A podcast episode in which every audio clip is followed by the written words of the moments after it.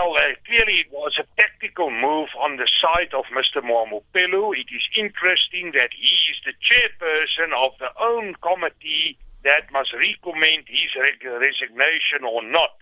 So clearly there's a conflict of interests and it is not procedurally correct to do it that way.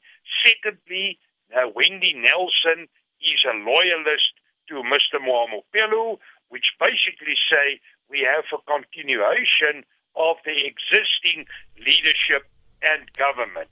Now, my take on the situation is that the National Executive Committee of the ANC will definitely go into conflict with the decisions of the Provincial Executive Committee. We may have even seen the disbandment of the PEC of the ANC and the ANC and the administration. But at the end of the day, the ANC cannot recall um, Premier Supra Mohamopelo. They can only recommend such a thing to the legislator and organize the ANC to vote against Mr. Mahumapelo. And that is probably what we are going to see in the next week or two. Mahumapelo says it's not uh, the ANC that causes us difficulties, it's individuals. But he seems to point a firm finger at the supporters uh, of the president, Cyril Ramaphosa.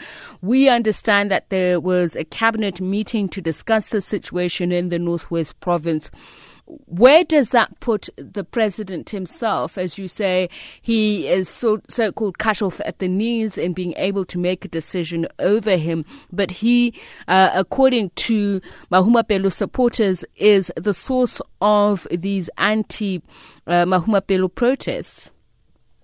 Well, uh, clearly there is still the fight continuing between the Ramaphosa lines and the Zuma lines. And we have seen the Zuma support mobilizing itself in KZN, Free State, and over here in Northwest. And uh, my take on the situation is it is an element of rebellion, and uh, it is very important for Mr. Ramaphosa to take a united ANC towards the national, uh, the coming national elections. In that sense, the whole outplay of this rebellion in Northwest is very problematic, but I'm still of the view that at the end of the day, the Ramaphosa group will end up as the dominant group, and they are going to control the Northwest. Ah, how long will that take? Excuse me? How long will that take?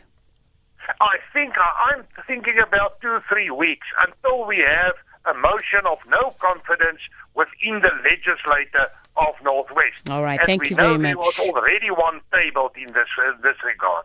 Professor Andre Duvenhage, political analyst. Thank you very much.